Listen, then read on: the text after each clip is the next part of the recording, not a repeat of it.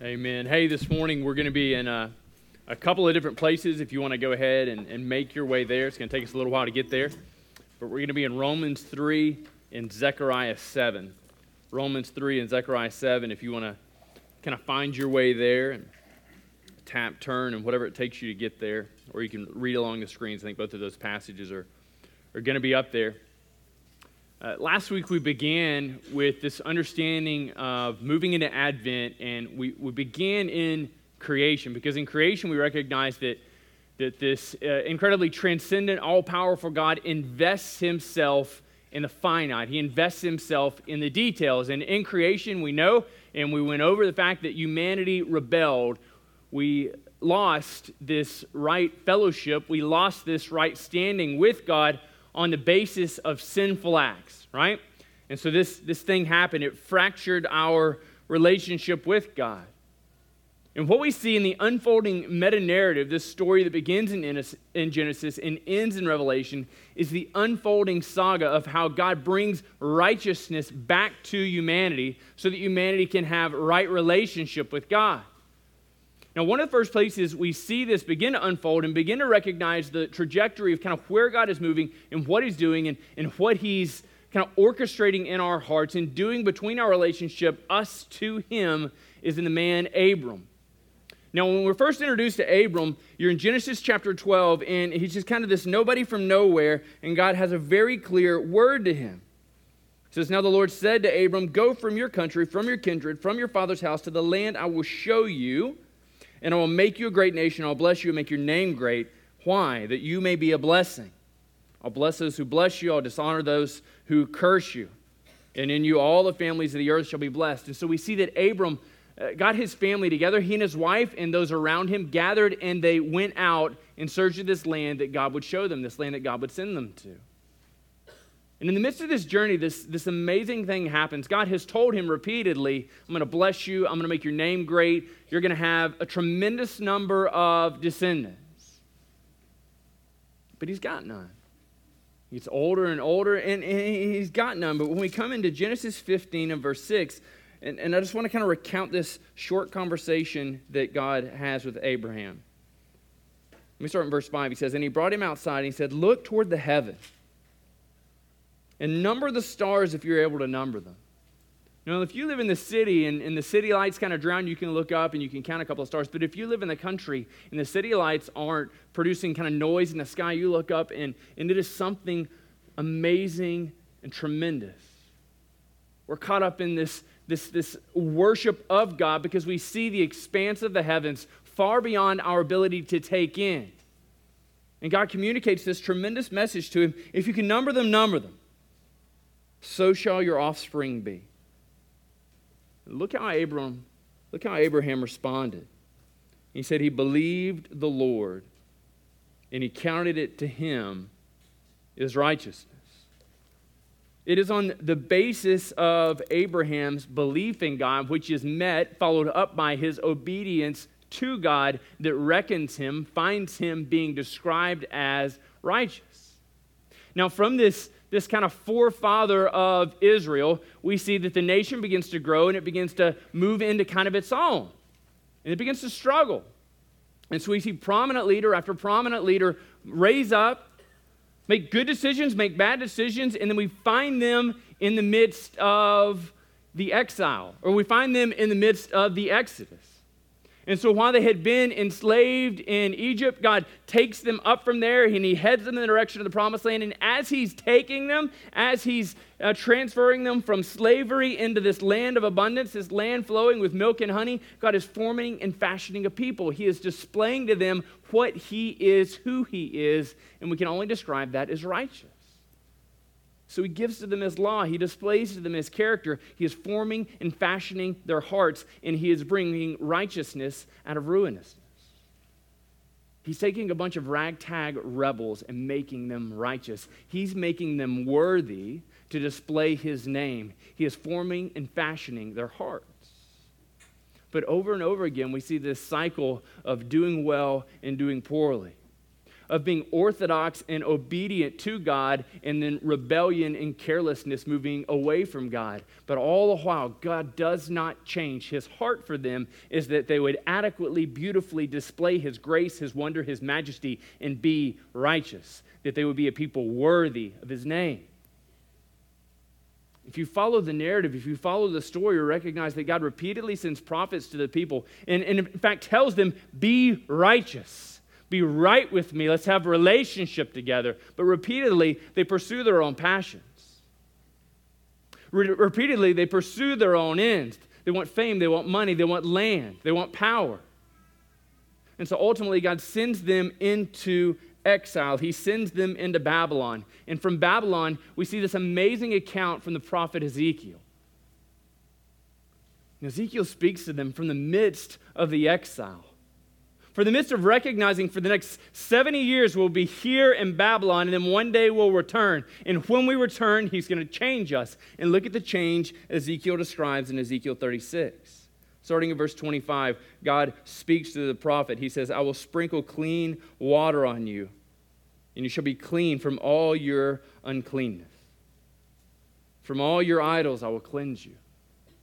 So God looks at this people persistently set on rebellion, constantly with their hearts moving towards the ditch, constantly enmeshed, mired in sin, the stench and stain of life, wearing it on themselves. And what does he say of them? I'm going to cleanse you. Imagine that if God looks down and he sees your heart and he sees the decisions you make, and this promise and the grace and the mercy and the kindness of God, that as he sees you in the midst of your struggles, his word to you is cleansing. You rest in the midst of the exile. You rest in the midst of 70 years of separation from the land, from the promise, in your mind from God's favor and his blessing. And his word to you is, I will return you, I will restore you, I will cleanse you. But it's not just this outer stain that he talks about removing, it's not just this outer stain that he talks about alleviating, taking from them. Look at verse 26. He says, I will give you a new heart and I will give you a new spirit, and I will put it within you. God recognizes their inability to keep His word, their inability to be righteous, doesn't merely stem from an outward failure to do the right thing, but it's an internal issue. It's an internal issue. It's this inward heart motivation, it's this inward heart relationship with them and with God. God's heart has not changed for them, God's opinion has not changed of them. But He recognizes they need a heart transplant to affect this relationship, them with God. So He says, I'm going to put a new heart, I'm going to put a new spirit within you, and I'll remove your heart of stone and from your flesh, and I will give you a heart of flesh. It's amazing, isn't it? And when God looks at their heart, He describes it this way. He says, This heart of stone this, this dead thing inside of you, this thing that's not vivifying, it's not giving you life, it's not enhancing my relationship with you. It is, it is enabling your sin, but not enabling, not moving you towards righteousness and right living, to believe God and to move forward in obedience. But look how he's going to accomplish this right heart beating true always. Verse 27. He says, I will put my spirit within you and cause you to walk in my statutes and be careful to obey my rules. You and I, the average Joe on the street, we have no ability to be righteous in and of ourselves. We have none. This is incredibly relieving, right? It, it, should be this incredibly comforting thing, and at the same time, this incredibly frustrating thing. There is this, there's this call towards righteousness, believing Him and moving forward in obedience. But we have this rec- recognition that I have no ability to accomplish this on my own, lest He change my heart, lest He bring His Spirit to reside inside of me. And He has this promise, and He says, I will do it. And so there should be this expectation amongst them that when they come back into the land, that when the time of the 70 years expires, that their old necrotic, dead hearts, hearts of stone, would be changed, would be transformed, would be made new. The tragedy sets in, devastation sets. When we pick up Zechariah, Zechariah, if you remember back to when we studied Haggai together, they're back in the land. They are building the temple, and they've been there for a couple of years by the time we pick up in chapter 7.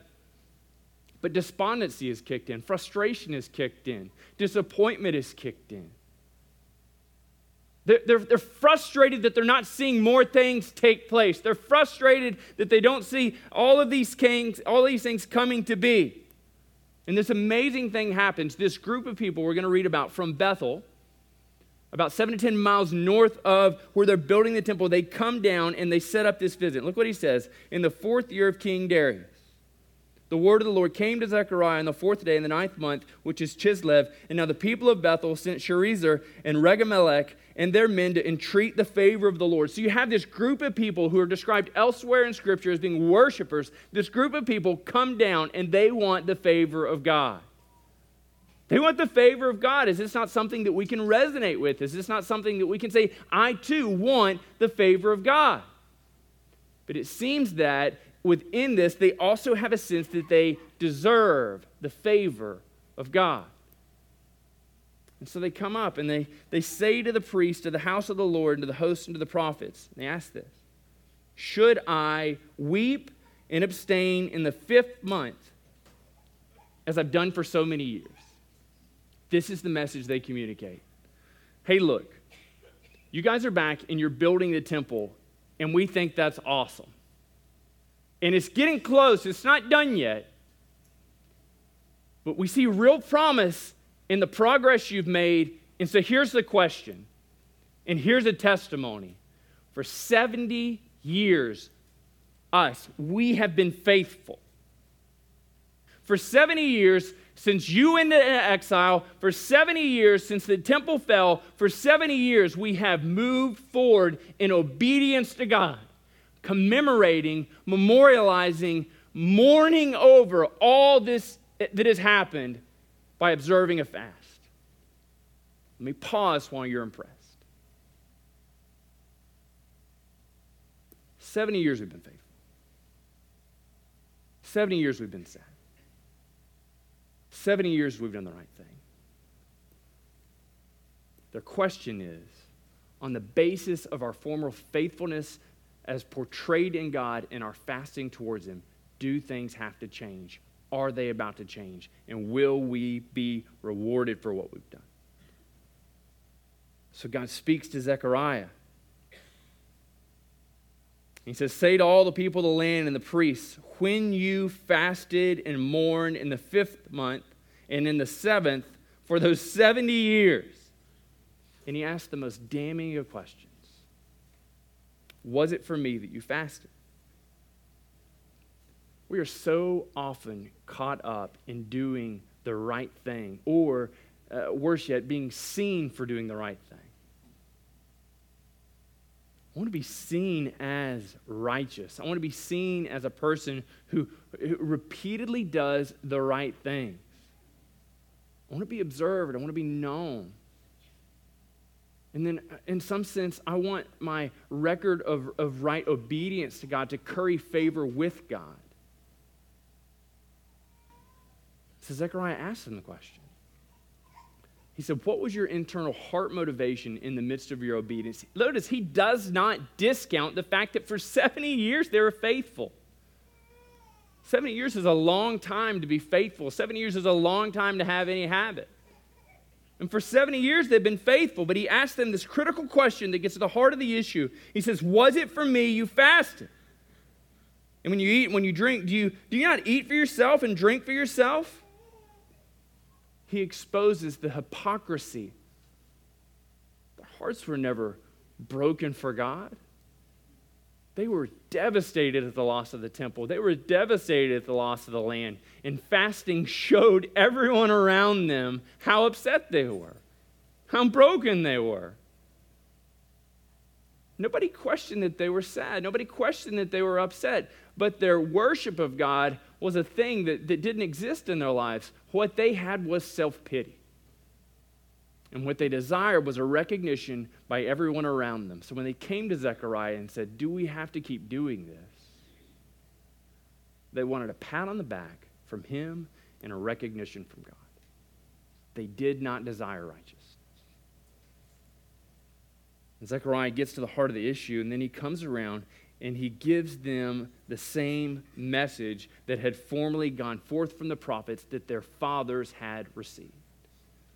What Zechariah wants them to understand is that their outward obedience to God in fasting and mourning was no different than the disobedience of their fathers, was no different. It was just a different shade, a different category, a different look of disobedience.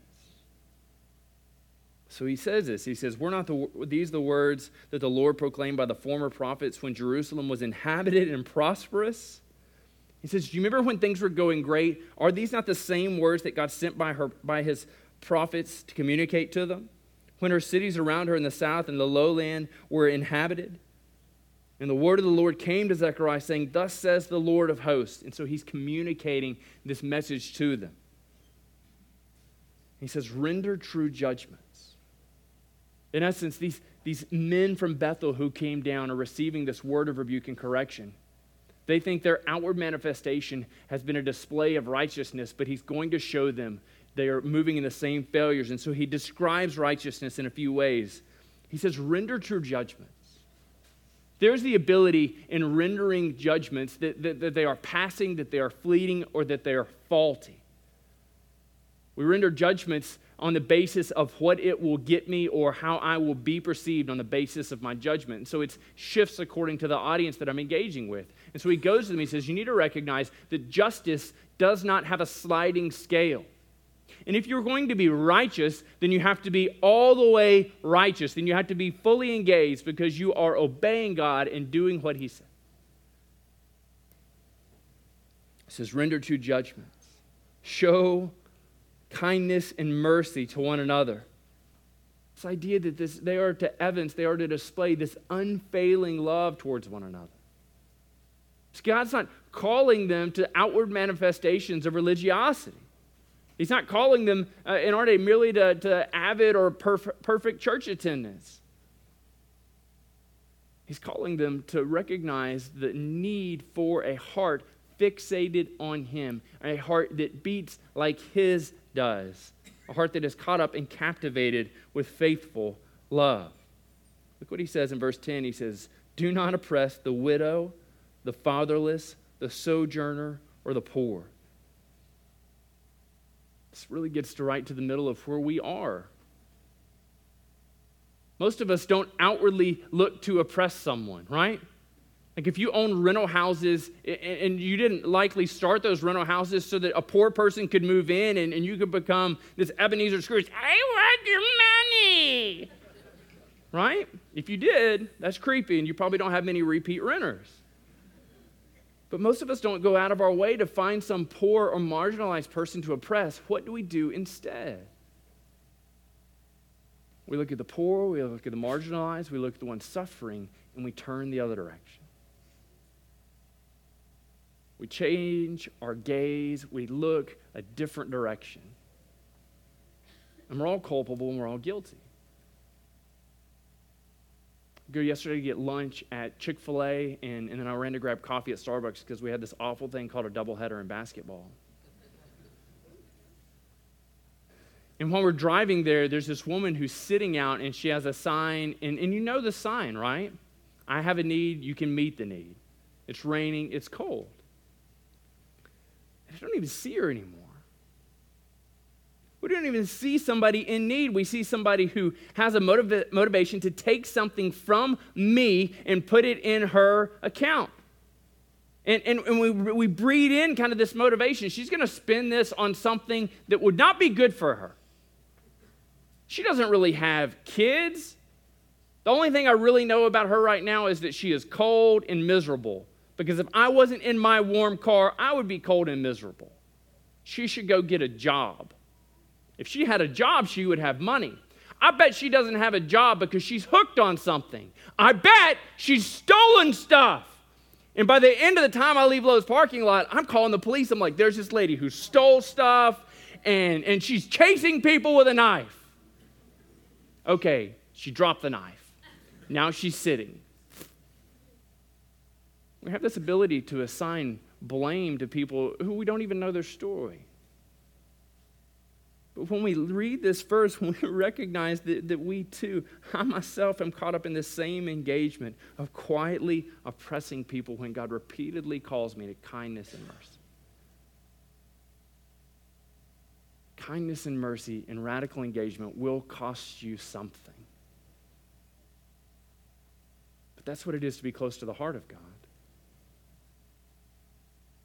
It's to lay everything on the table and say, You can have it all. I'm willing to pay it all because this is what it is to be in relationship with you. He says, Let none of you devise evil against one another in your heart. Don't look at your brother or your sister around you and say, I wish I had what they had, and then set your heart on purposing, endeavoring to get that. Be kind, be loving, don't oppress. But look at how they responded. They respond in three ways. Verse 11 says, They refused to pay attention and they turned, their stub- and they turned a stubborn shoulder. It really kind of gives us this picture of an ox. And so you've got the yoke on it, and, and you're walking behind it, and, and you're getting to the end, and you're expecting to make this turn so you can come and you can plow another row, and it just locks up. This animal just locks up, and you're exerting energy and effort to try and get it to turn, but it is locked up, and it's overcoming all your abilities to change its direction. And this is what God says they do. And this is what God says we do. We tighten, we stiffen our necks, we turn a stubborn shoulder to the movement of God when He calls us to engage in righteousness. He says they stopped up their ears that they might not hear. This is just the ridiculous example of putting your fingers in your ears. Putting, when you put your fingers in your ears, it obstructs your ability to rightly hear. If you have kids and, and one of them is annoying the other one, uh, they, you might find that what they'll do in a response to not be able to hear the annoyance of the other one is to put their fingers in their ears and then go blah, blah, blah, blah, blah. And now they're annoying everyone. But God says, this is what you're doing. You don't have a desire to hear me because you recognize that a movement in righteousness is going to cause you to surrender everything. He said they made their hearts diamond hard. Why? Because they didn't want to hear the law and the words of the Lord of hosts that he had sent by his Spirit through the former prophets. So Zechariah moves and he says, Look, this is what they did. They made their hearts hard. This is why Ezekiel gave this prophecy in the midst of the exile, and he said, God's going to take your heart of stone, your diamond hard heartedness, and he's going to remove it. He's going to take it out of you because he can't use that. And he's going to put within you a heart of flesh that beats for him, that is sensitive to the needs of others, that is sensitive to the direction that he has you moving, and desires and lives for, and hungers and thirsts for righteousness. And so the question becomes how do we become righteous? How do we become righteous? Before they went into the exile, when they were still dwelling in the land and living in their arrogance and living in their disobedience to God, God sent this amazing prophecy through the prophet Jeremiah to give them this sense of expectation, this sense of wanting, the sense of waiting for how he would affect change for them, how he would change their hearts, how he would direct them to himself. In Jeremiah 23 and verses 5 and 6, he says, Behold, the days are coming, declares the Lord, when I will raise up for David a righteous branch, and he shall reign as king and deal wisely. And he shall execute justice and righteousness in the land. And in, and in his days, Judah will be saved, and Israel will dwell securely. Listen to this. And this is the name by which he will be called The Lord is our righteousness. If we want to be righteous, we're never going to get there on our own. There is never going to be enough of doing the right thing, of saying the right thing, of, of keeping yourself from doing the wrong thing over the course of your life to account, to accord righteousness in you from God's vantage point. This is the great difficulty. Everyone around you can look at you and can evaluate your life. And you might ask them, you might submit to them the question Am I a good person? Am I a righteous person? And you can fool them without limit. And you can fool yourself beyond any ability to disbelieve your own testimony. But righteousness, true righteousness, is never the production of our hearts. It's never the production of our merit. True righteousness, which is what God requires, only ever flows from Jesus. Paul gives us the most beautiful, poignant, impactful, terse, short packed statement on righteousness and our relationship to it. And it's found in Romans 3, starting in verse 21. Paul writes, he says, But now the righteousness of God has been manifested apart from the law, although the law and the prophets bear witness to it. And so, in essence, he says this look, you need to understand that the prophets, that the law, that they are testifying to, that they are in some sense portraying righteousness. But now, in the present when he's writing to them, and now today, he would say, the righteousness of God has been manifested apart from the law, displayed apart from the law. So we say, How? In what way has this happened? And the response is, The Lord is our righteousness as displayed in Christ who has come. Christ who has come, who was born in, in a backwater town to a nothing family, to have no significance. Christ who has come, who is raised in relative obscurity, Christ who has come, who has displayed perfect righteousness of God, and who suffered for you. This is how it's manifest. He says, Righteousness of God has been manifested. It's been manifested in Jesus. And the righteousness of God through faith in Jesus Christ is for all who believe. For there is no distinction. Look at verse 22. It's this faith tether with Jesus that affords us the possibility of being seen as righteous. It takes righteousness to have a right relationship with God. And we get this through Jesus. There's this understanding within those Paul wrote to, and there's this understanding even within our day and even within the church that there is some merit God is evaluating my salvation on that if I am a better person than this person over here, if I do more right than more wrong, He is more well pleased in me. So I add my righteousness to His. But the two groups God is looking at, He says on the one hand, He says the Gentile that has no history, no lineage of faith, and the Jew who has outward responsibility and adherence to the law. There is no distinction when it comes to receiving righteousness. With God, there is no distinction. So I think of my failures, I think of my shortcomings. And I think of people I know in my life that are just kind of on this level of being so much better than me. They're kinder, they're more gracious, they're more affable. They're just more likable. And it blows my mind. But when God looks at us, when He looks at you, when He looks at me, He makes no distinction upon the outward things that everybody else would metric us on. Every relationship you have, someone is evaluating you. And they are asking this question Should I be their friend? Should I stay in relationship with them? And the relationship with them is going to change on your likability and, and your compatibility with this person. But God looks at you and says, You're completely incompatible with Him. You're completely broken, completely sullied. Your life has been devastated by sin. And he says, when it comes to righteousness, there is no distinction. The only distinction is Jesus. Because he says, all have sinned and fall short of the glory of God. It's both devastating and beautiful there's no need for us to sit and seek to justify ourselves before God.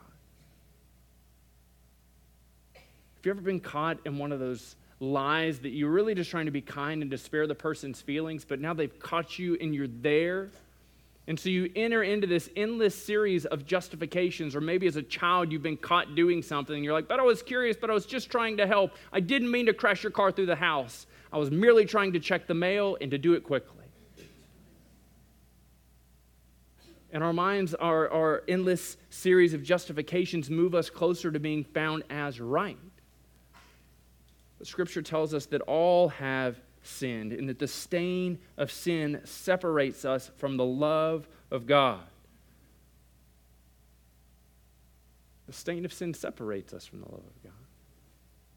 It drives a wedge between us and God's perfection. But look at how he goes on in verse 24. Even though we have sinned and fallen short, we are justified by his grace as a gift. It's this amazing thing that God looks at me, a sinner, far from him.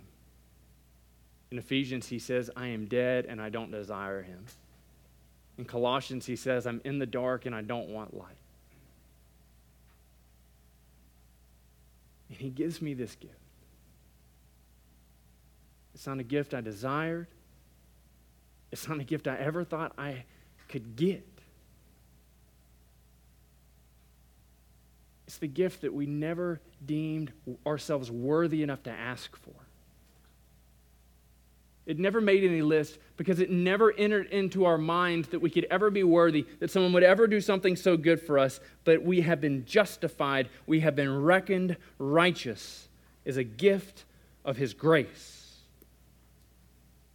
God's unmerited favor finds itself at home in our hearts. but it gets there through a very particular conduit. And notice that the conduit, that the road that this grace travels by, the road that this gift travels by to find us, is not us feeling sorry.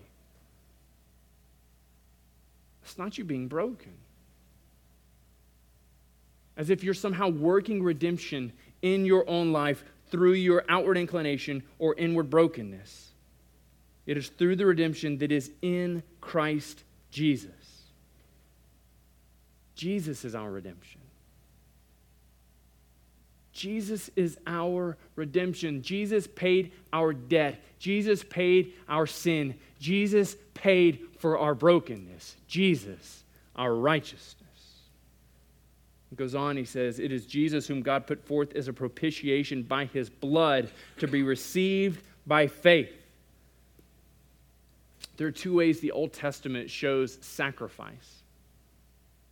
So, as the people of God are traveling through the Exodus, there are two ways that primarily He keeps before them a need for sacrifice on the basis of their sins. One is expiation, the other is propitiation.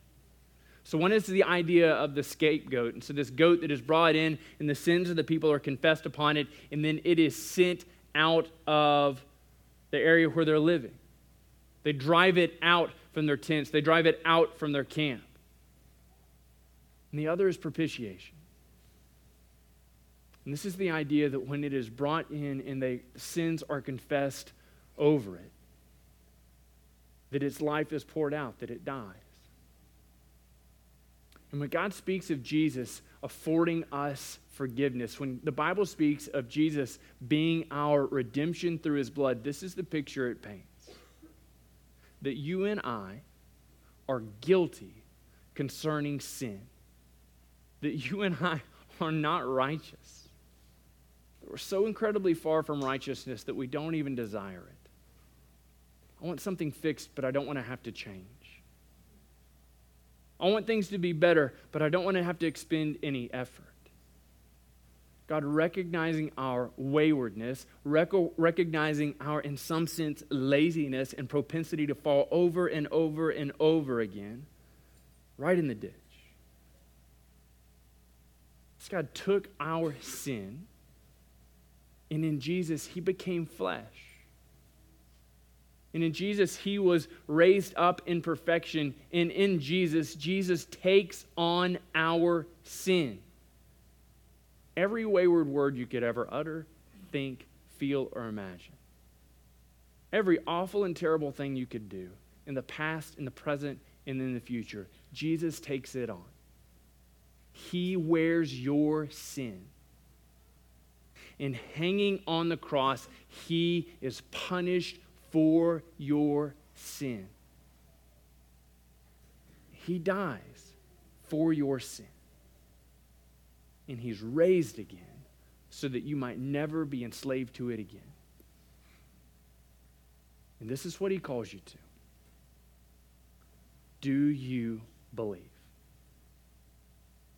Do you have faith?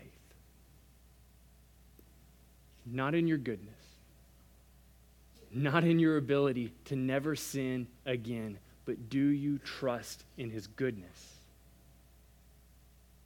Do you trust in his faithfulness? And do you rest in his righteousness? Because the passage goes on to tell us that all of this was to display, was to show God's righteousness. Because of his divine forbearance, he had passed over former sins. God effectively looked over the sins of your past, and he extends to you an opportunity for, to, of forgiveness and of redemption. And all this was to show his righteousness, so that at the present time he might be the just and the justifier of the one who has faith in Jesus. In Advent, we recall this expectation that God would come in and change hearts of stone and make them hearts of flesh, as we read in Ezekiel. In Advent, we recognize the privileged position of the Christian to be the recipient of the salvation afforded us through the sacrifice of Jesus, and we are reminded of our faith tether to Him. But in Advent, those of us who have yet to submit ourselves to Jesus still see it as far and distant. But I want you to hear this God absolutely loves you. And He has absolutely fixed His purpose and His plans and His design to afford you an opportunity to know Him, to be cleansed and made whole. That this God desires to take from you a heart of stone to give you a heart of flesh. And in preparation for your move to Him, He sent His Son, Jesus, to die for you. To die for your sense of inadequacy, to die to your fallenness, to die for your failure. Will you have faith in Jesus? Jesus in Matthew 5 6 said these words. He said, Blessed are those who hunger and thirst for righteousness, for they will be satisfied.